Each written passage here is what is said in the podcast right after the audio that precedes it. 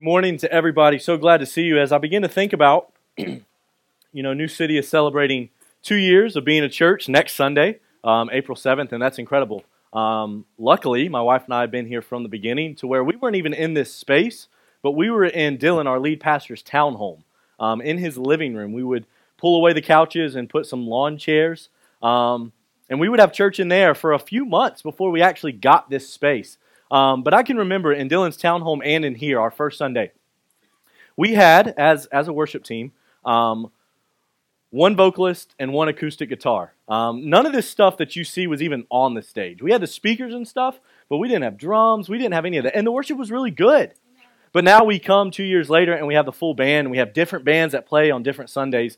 Um, and I begin to think, man, we have you know, Kevin, who was our, our worship director here at New City Church, um, he was on the drums today. And if you think playing drums is tough, play drums and sing.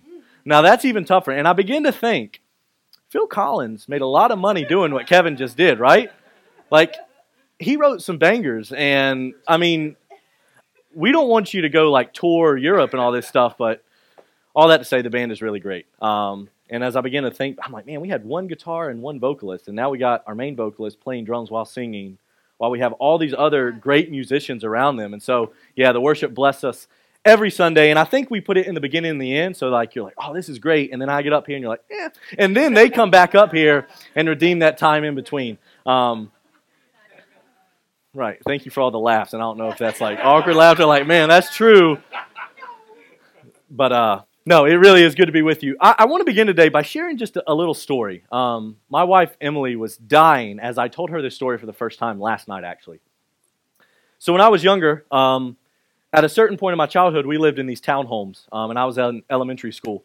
And when I was younger, man, I used to play outside all the time. So, the weather is getting warm again. Um, maybe to stay. I don't. It could be 30 tomorrow. Um, but the weather is getting warmer. So on days like this, we would, me and a few guys in the neighborhood, we would we would stay outside all day. Um, we would play in the woods. We loved playing army, like that was our thing. We would climb trees, um, these pine trees that this old woman on the corner would yell at us about because we weren't supposed to be in them. We would climb those trees. And there was this one guy in particular who was older than me. Um, I used to hang out with him a lot, and and and I would do what he did, like whatever he said, let's do, let's do it. Um, and, and one day, when we were playing in the creek, and it's like, do I call it a creek and where did I grow up? Um, I did play in a creek. And this was not like a little babbling brook, okay? This was a creek, like a wide creek, muddy, all that good stuff. And one day we had a, a rope that we would swing from one side to the other. Well, that was the plan at least. And he went first. And like I said, he was older than me, he was taller than me, he could do it. Well, I found out very quickly that when it was my turn to do it, I, you know, I'm standing on the edge and I have the swing, and you got to jump, you know, and you got to hold yourself up on that rope because when that rope catches, all your body weight's going to catch with it. So I grab onto that rope and I'm like, I can do this. So I swing too. And I make it to the other side, and I feel so big. No, that didn't happen. I let go of that rope about midway. Guys, I hit the bank of that creek so hard. I can still feel it in my bones right now as I, I, I was on the rope and then I wasn't.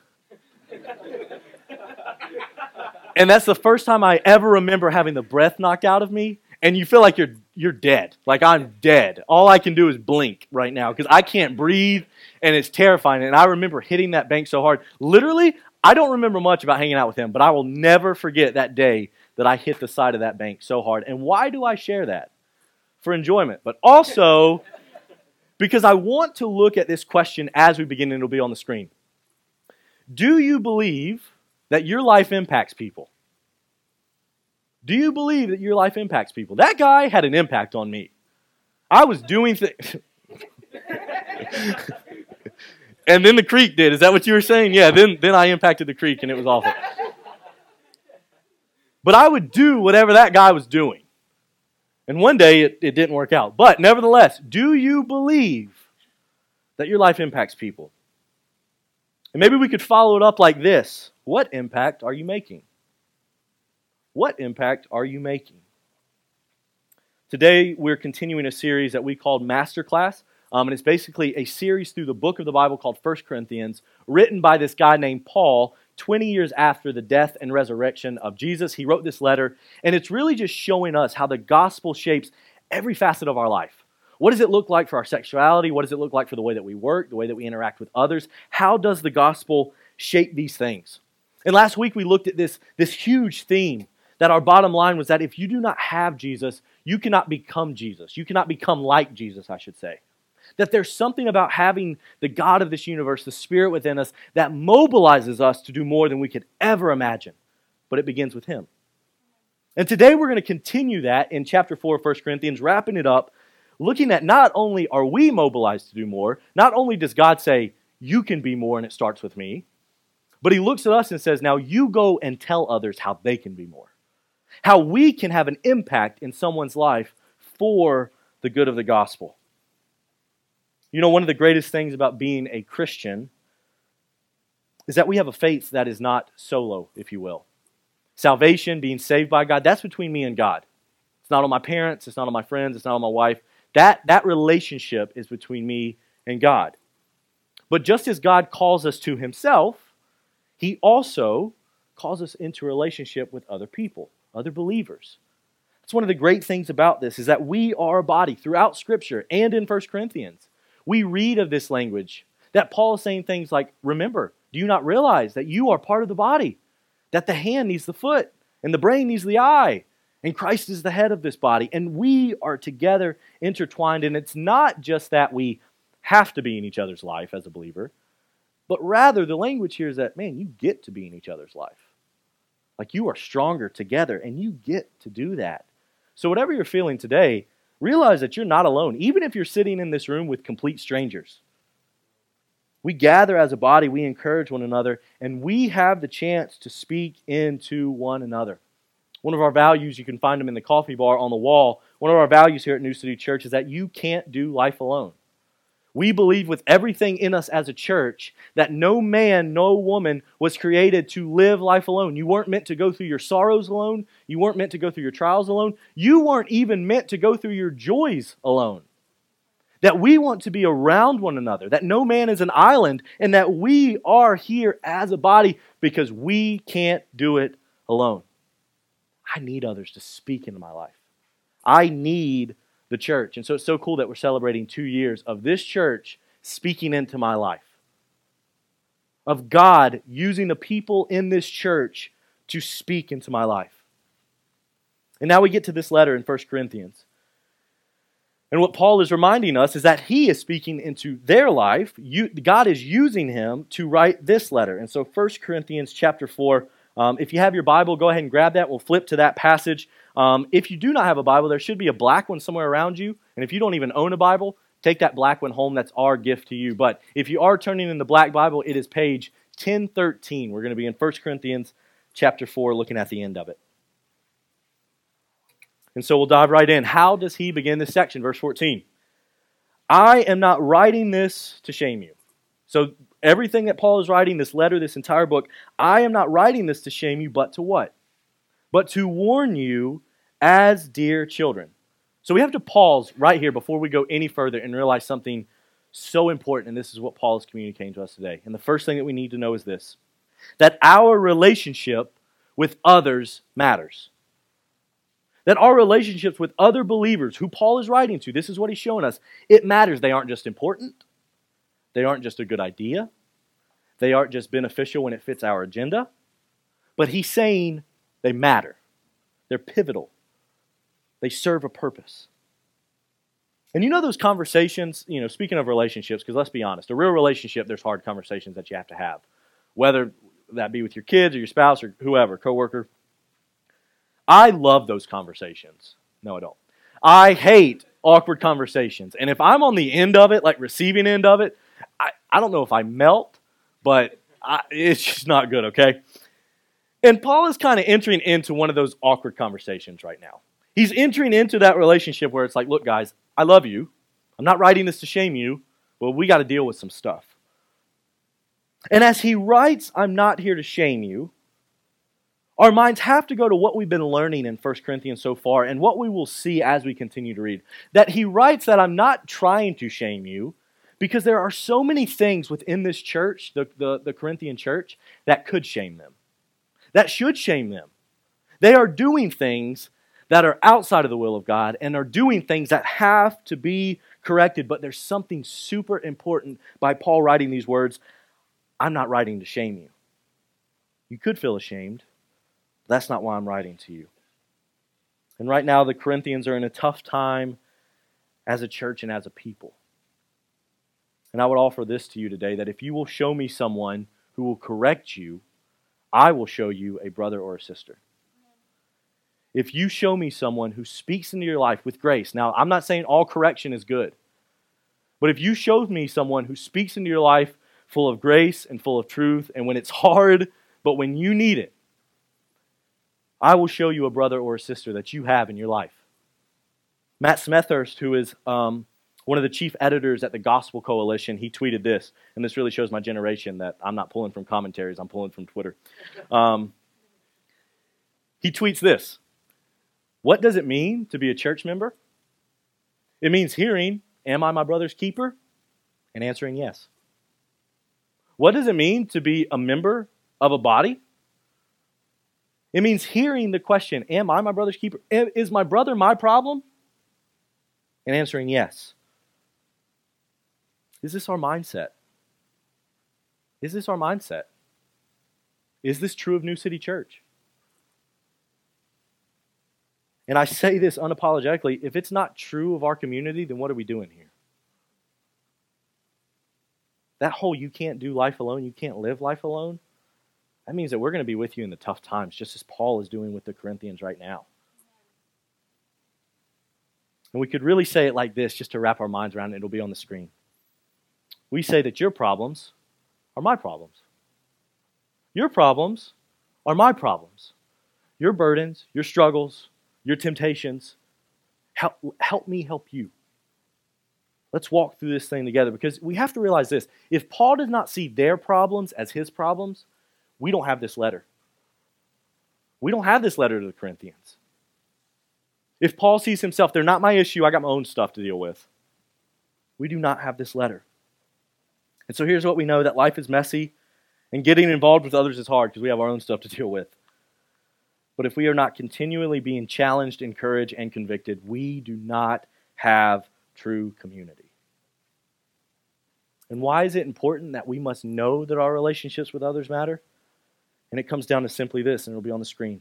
You will impact others. You will impact others. The way that you live your life will impact others. When we say your problems are my problems, we are saying that we live in this sphere where what you do impacts me and what I do impacts you. You will impact others. Let's look again at verses 14 through 16.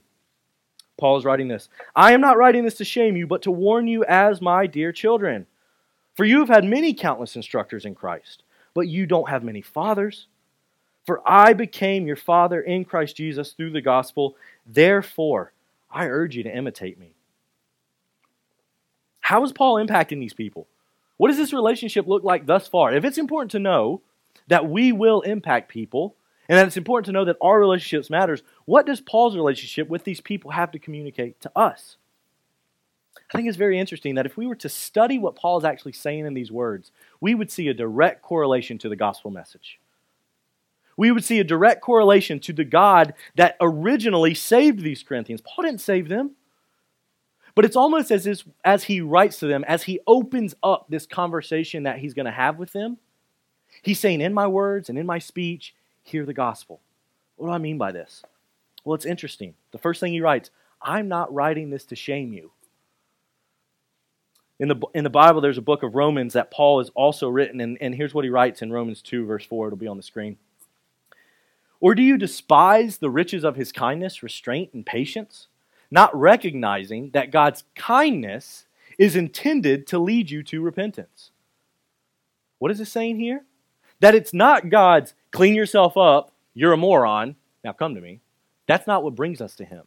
It's God's kindness that as He uncovers things, as He uncovers your sin that He deals with, it's His kindness and it's His grace that we say, huh, He's actually good. He's not uncovering these things to shame me. Will he deal with them? Absolutely. Will it look easy? Maybe not. But It's God's kindness that is intended to lead us to repentance. And that's what Paul's saying. I'm not writing this to shame you. That's not my intentions. He also says this You didn't have fathers, so I became your father. Later in the book of Romans, Paul would write this, reminding us of the goodness of God. He says, You did not receive a spirit of slavery to fall back into fear. Instead, you received a spirit of adoption by whom we cry out, Abba, Father. Basically, he's just saying, Look, you didn't receive this spirit to fall back into slavery. You received this spirit by God so you could call him dad. So that you could call him dad.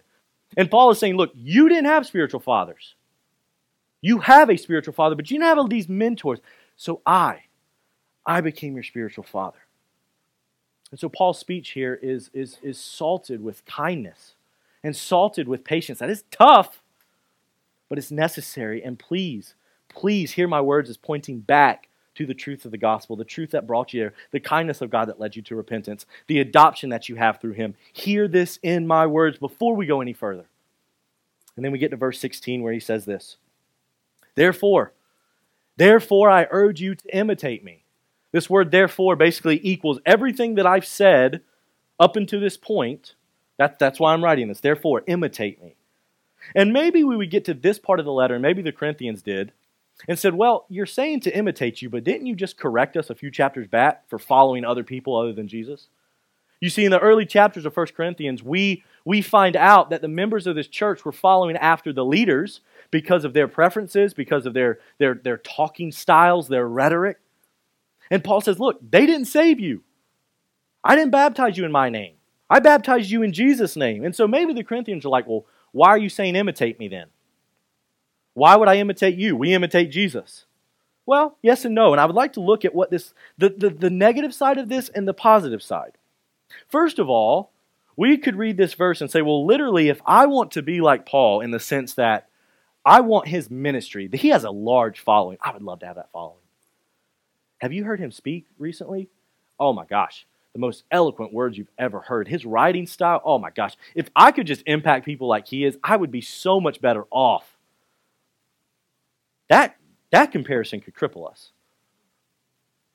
So I'm currently pursuing my master's degree at Southeastern Seminary in Wake Forest. And we are blessed with awesome professors awesome professors, awesome chapel speakers that come. Um, a lot of my professors wrote the books that I'm reading, and they're just brilliant. And then I go to chapel and I hear guys like David Platt. I hear guys like Francis Chan. This guy from South Korea came over who has a church of like 10,000 people. And it's very easy for me, if I'm being honest, to say, gosh, if I was just them, then I'd be making it then. If I could just be like David Platt, Oof. If I could have a church of 10,000, man, then the Lord would really be working in my life. Maybe you notice that Dylan, our pastor, comes up here every Sunday and doesn't have notes. I never wanted to be like him. For him to get up here and have no notes, that's like, whoa. But nevertheless, if, if we're looking at things like that, like, oh, if I just had their influence, if I just had their following, I would be so much better off. Man, if I could just be as good as them. This is crippling.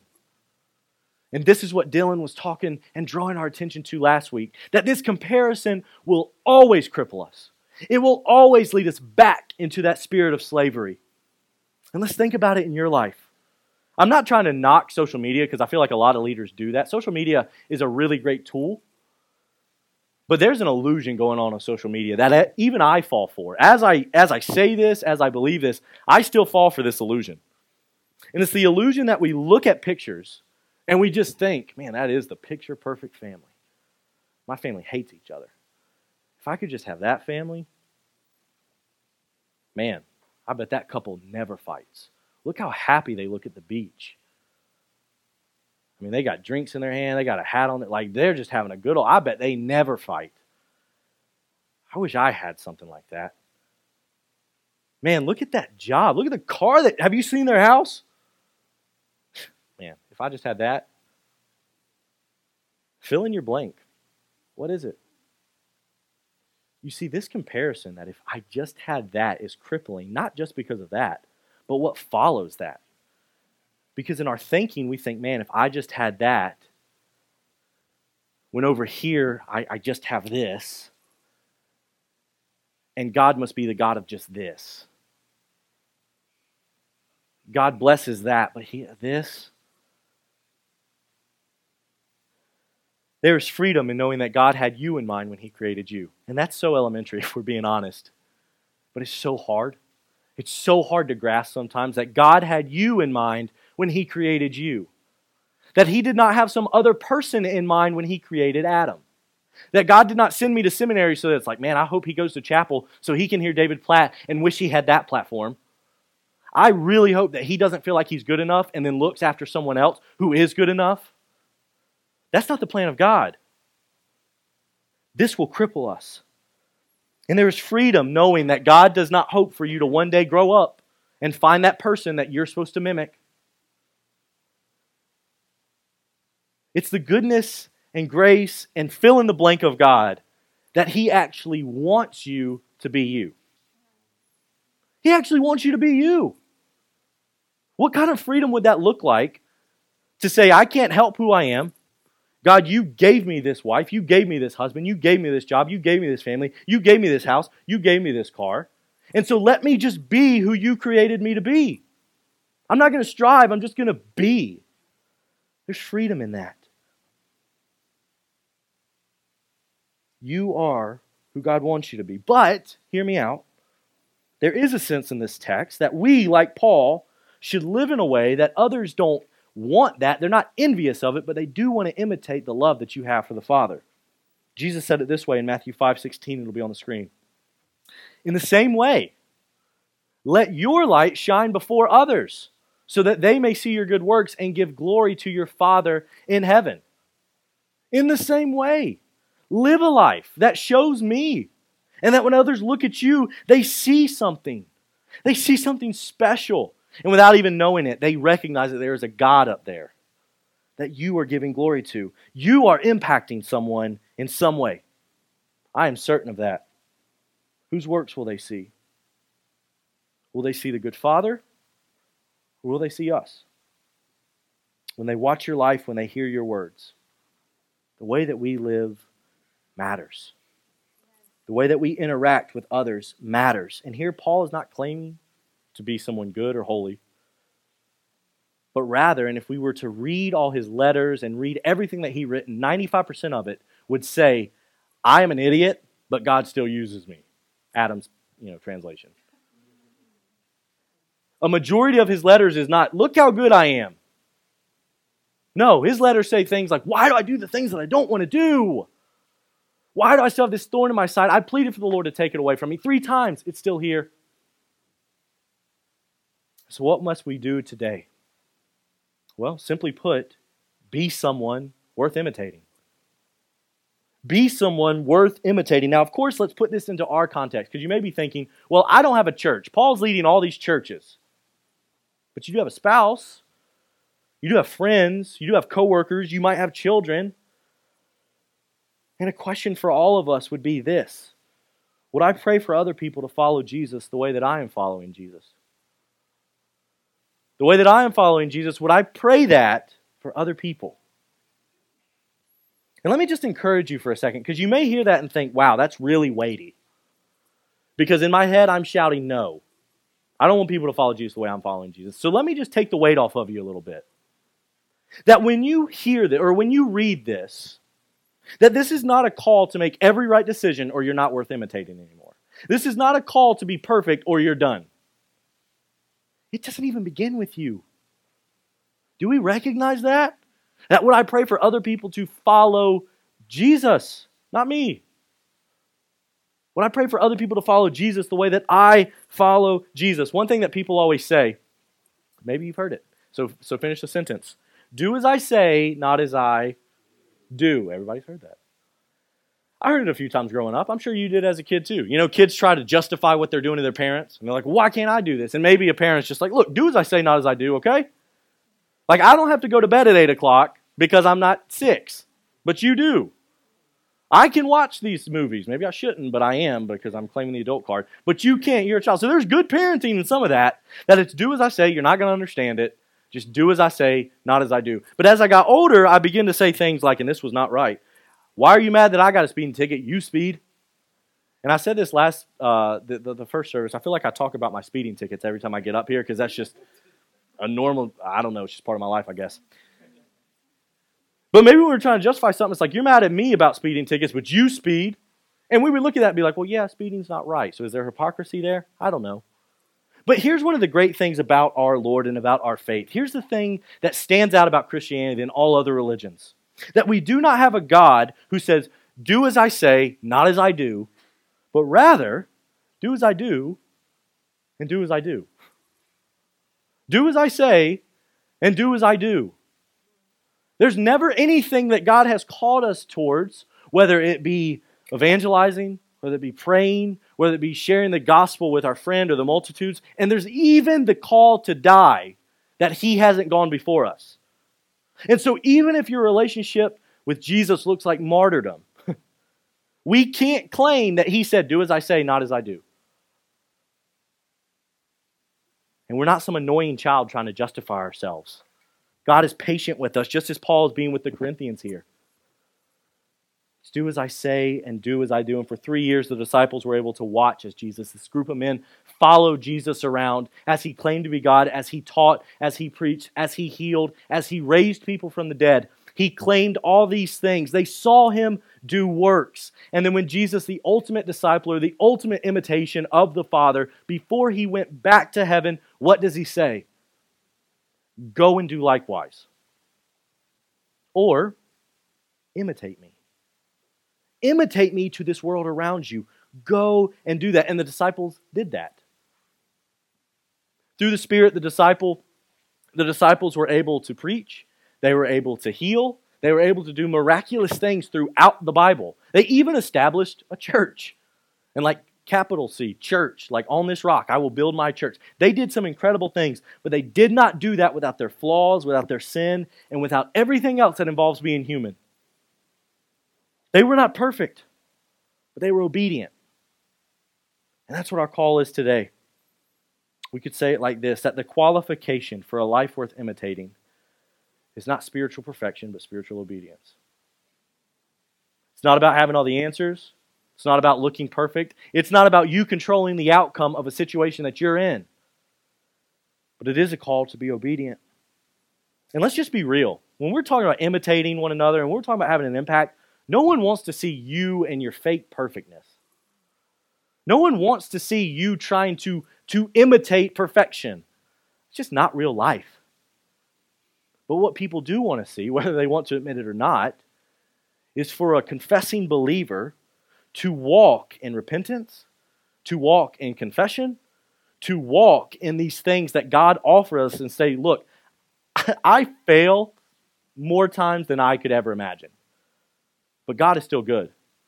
And we're going to talk about this at Easter, but God did not come to make good people or bad people good, but He came to make dead people alive. Let's walk in that.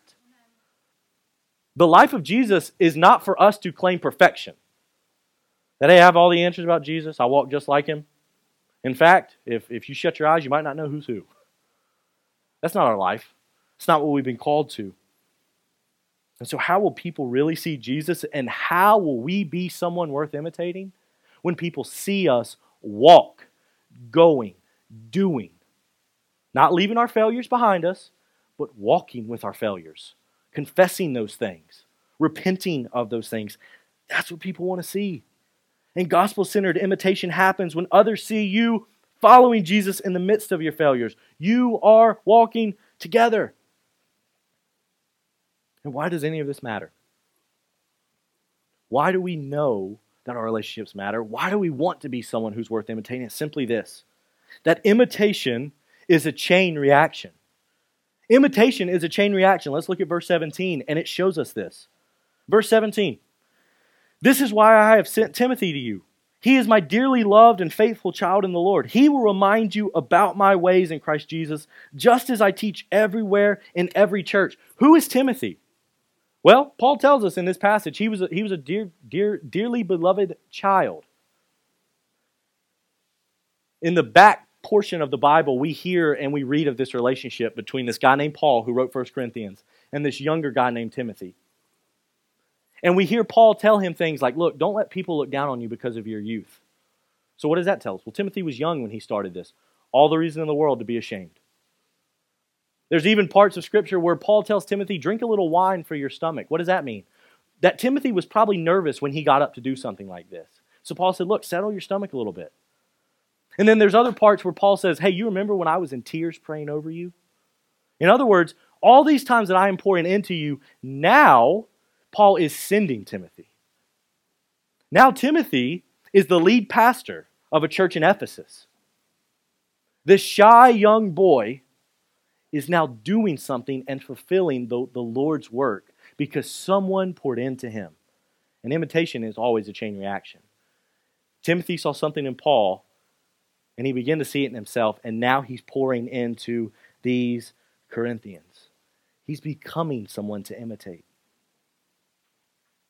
And I just ask you, look what your impact can do. If we'll be serious about this and know that we have eyes on us, look what your impact can do. We will mobilize people to show them that you were not made to be nervous, you were not given the spirit of fear, but you have been given a spirit of power. Go and do likewise, even in the midst of your failures. And as we close this morning, we read 18 through 21, where Paul is going to deal with the others in the church. He says this in verse 18 and following Now some are arrogant, as though I were not coming to you. But I will come to you soon, if the Lord wills, and I will find out not the talk, but the power of those who are arrogant. For the kingdom of God is not a matter of talk, but of power. What do you want?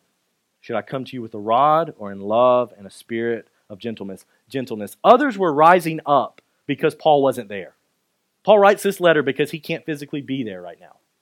And others in that community were rising up, taking things into their own hands, saying different doctrines. And Paul's saying, Look, when I come, I'm going to find out if they have action to back up their talk. And it's kind of like this think about the power that rose up in you when you saw a substitute teacher walk through the door. I think about the power that just welled up inside of me when I saw it wasn't my teacher. And then it's like, I, even in college, man, it's like, man, when am I going to mature? Even in college, a professor would say stuff like, "So y'all get out at 12:30, right?" And it's actually like 1:30 or 2:30 and everybody's like, "Yeah, that yeah. Yeah, we get done at 12:30." And then when she's about to let you out, this one guy in the back is like, "Well, do we have any homework?" Like, "Shut up. No, we don't have homework."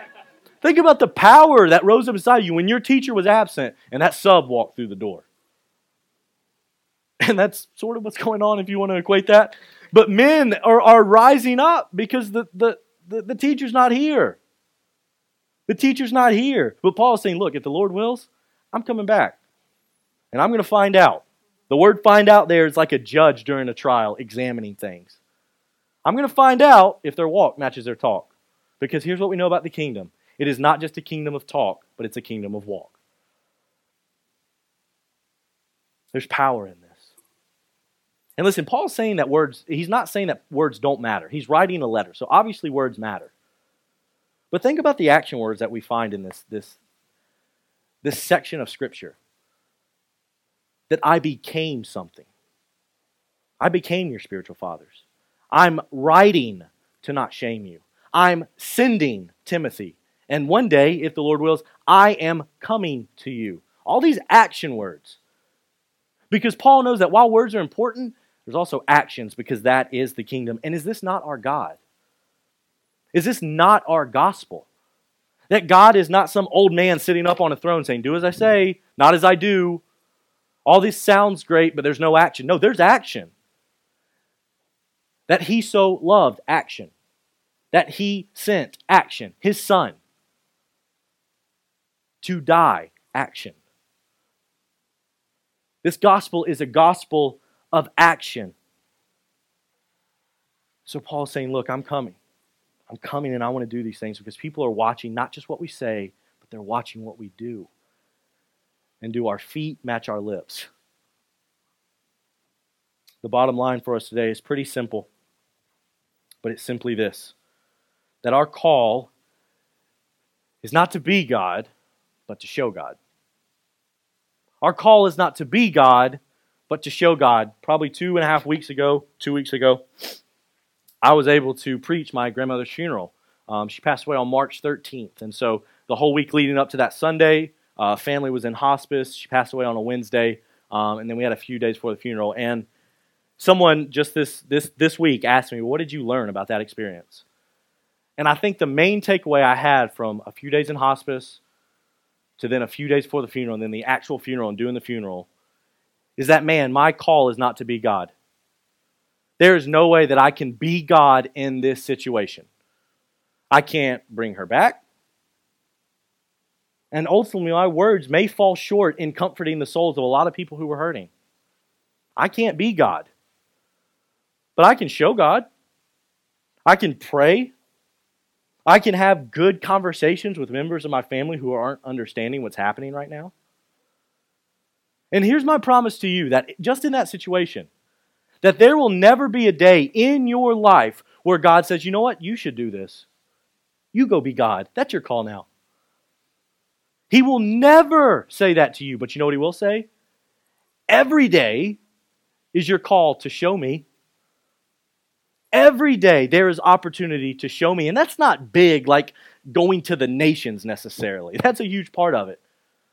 But this might just be going to your neighbor, having lunch with a coworker, sending an encouraging text.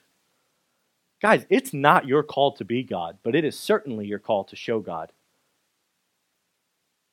And so I urge you in this room today, whatever your action step looks like, I pray that you would take it. I pray that you would take it and that we would see that eyes are on all of us. And it's not us to be it's not on us to be perfect. And it's not on us to deal with the outcome. You know, like, oh, they didn't see Jesus in me, so I must have not done it right. That, that's, not your, that's not your pressure. But show God in whatever way that looks like for you. There's power when we walk as we talk. Will you pray with me?